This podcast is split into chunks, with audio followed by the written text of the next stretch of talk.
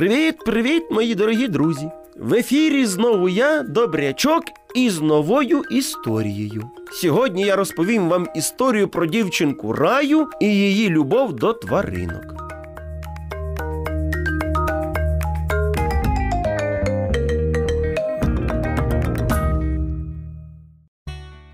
Передмісті великого міста проживала дівчинка Рая. Ну, разом зі своїми батьками. Вона дуже полюбляла всіляких там тваринок: котиків, песиків, білочок, кроликів, хом'ячків і навіть рибок. І як тільки вона йшла дорогою і бачила бездомного кота, ну там чи песика, їй відразу ж хотілося забрати його до себе в домівку. Татусю, він такий бідненький. Можна ми візьмемо це кошеня додому?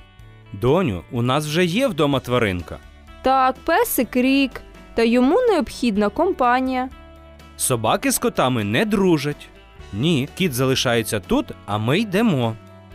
Ну, тату, поглянь, який він брудний. В нього точно немає домівки. Давай заберемо собі, ну будь ласочка. І в цей час прибігає якийсь хлопчик, котрий нещодавно переїхав на їхню вулицю. Ось де ти, Мурчику, ти чому втік? Виявляється, що цей котик вже мав де жити. Він просто ходив в розвідку по новій території, он тому то і був увесь брудний. От бачиш, він має домівку. Ходімо додому. Тато з донькою пішли додому. Пройшов деякий час, дівчинка познайомилася з новим сусідом, і було у них чимало спільних інтересів. Хлопець, так само як і Рая, любив тваринок і піклувався про них. І ось однієї ночі, коли всі спали, в їхнім краї пройшов дощ. Ну і як зазвичай буває після теплого дощу, з-під землі повилазили черв'яки. І коли вдень дівчинка вибігла на двір, щоб гратися з сусідським хлопчиком, вона була просто вражена. Фу, це що таке робиться? Це всього-навсього черв'яки. Що вони тут роблять? Де вони взялися? Вони повилазили з-під землі. Фу, гідота, які ж вони прозорі, слізькі, мерзота. Не говори так. Можливо, й вони не такі привабливі, як котики чи песики, та вони надзвичайно важливі. Яка ж від них користь? Лякати? Та зовсім ні. Черв'як зазвичай проживає у землі і робить там тунелі. І кому потрібні ці тунелі? По-перше, таким чином вони розпушують землю. Вона стає м'якою і її тоді легше обробляти. Ну, нехай. І це все? Ні, самою головною їхньою роботою є поїдання ґрунту.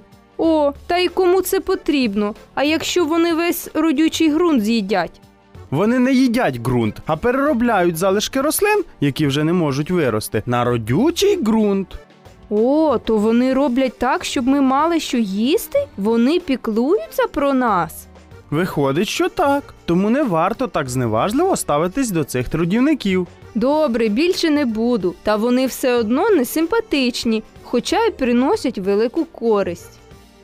Відтоді Рая і про черв'яків піклуватися стала. Хоча, звісно, додому брати їх ніхто не став. Ото я вам, друзі, і кажу: кожна тваринка має свій важливий обов'язок, і вона його сумлінно виконує. Якщо нам здається, що хтось, ну як то кажуть, з братиків наших менших є непотрібним і несимпатичним, пам'ятайте, що його також створив Бог, він піклується про кожного зі свого творіння. А я, добрячок, кажу вам на добраніч.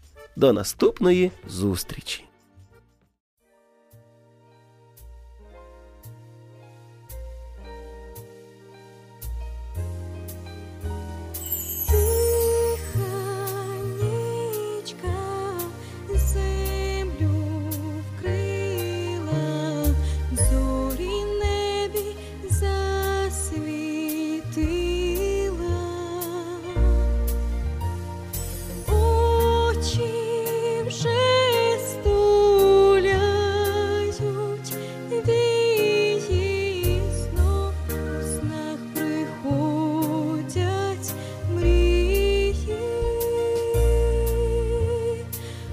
Побачивши, стуляють вічі знов, у снах приходять мрії знов, у снах приходять мрії.